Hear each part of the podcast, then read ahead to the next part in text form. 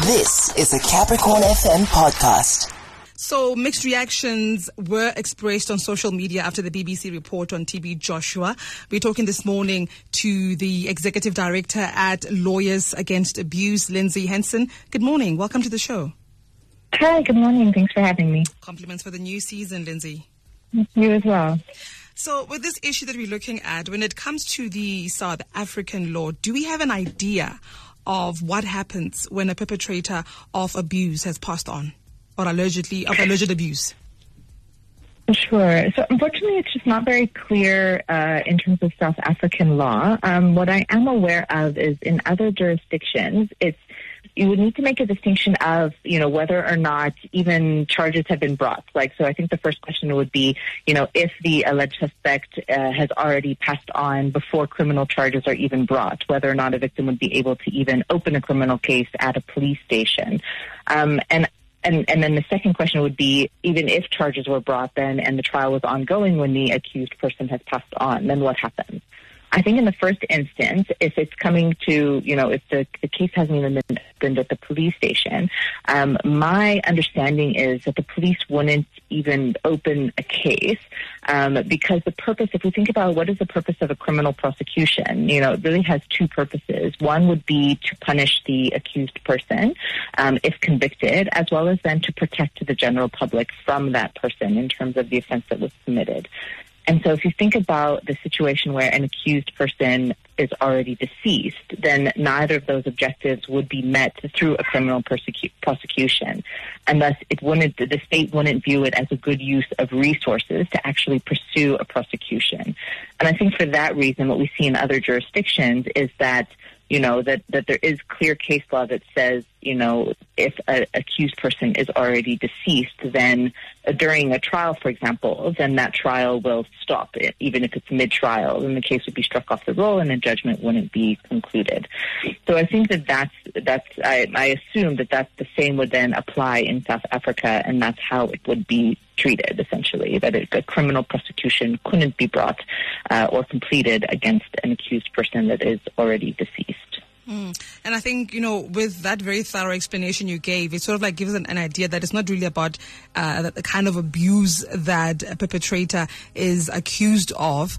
Um, but then, you know, it, it, leaves this question what justice is then left for the people who are mm. the supposed victims?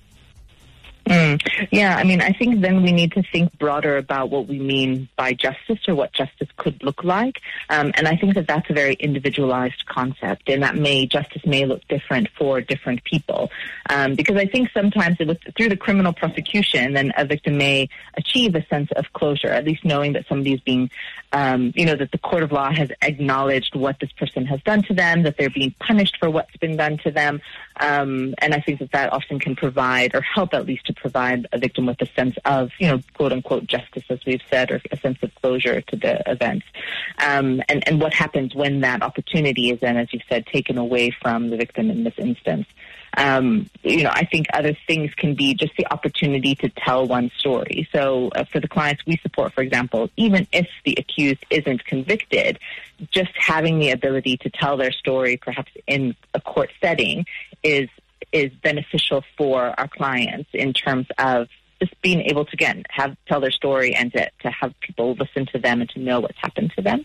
Um, and so I think if we draw a parallel then even outside of the criminal setting, the, the, criminal procedure setting, perhaps even just for victims to be able to now come forward, especially in instances of sexual abuse like this or other forms of abuse where um, it's often done kind of in the shadows and there's often a lot of shame associated with that and a victim may feel like, you know, I somehow contributed or it's my fault. I think even being able to just come forward and to tell your story, um, I think can be very empowering for a victim. Whether or not that achieves a similar sense of justice, I'm not sure. Like mm-hmm. I said, mm-hmm. that's a very individualized concept. Yeah. yeah. Do I just tell my story or do I take the legal steps in bringing this to the authorities' attention? in the in the situation where an accused is deceased, I mean, again, I'm I'm not sure what the the answer is in South Africa, mm. um, but you know, my my sense would be that even if you were to go to the authorities, that nothing could be done. Because even procedurally, there are a number of things in procedural law, such as uh, an accused person has a right to attend their trial hearing. They would have to give a statement in a criminal investigation. So all of these things that a, a suspect or an accused would have to do presupposes that the person is living, um, and therefore, then, then then actually the police can't um, you know, can't take all complete all of the steps in an investigation, even in order to bring a charge to the prosecution, in order to, uh, or in order to bring a docket to the prosecution to decide on the charge. So, um, yeah, I, I, my sense is that that the police wouldn't be able to open a case if the person you're accusing is already deceased. And Lindsay, just out of curiosity, um, g- generally, would you be aware of what would happen? Has there been a case, for example, if someone is deceased already, uh, but then there are those who are still living and they feel that, you know what, this person is wrongly accused and we could take the stand or we could, you know, do something to try and clear their name. Is, is something like that likely to happen?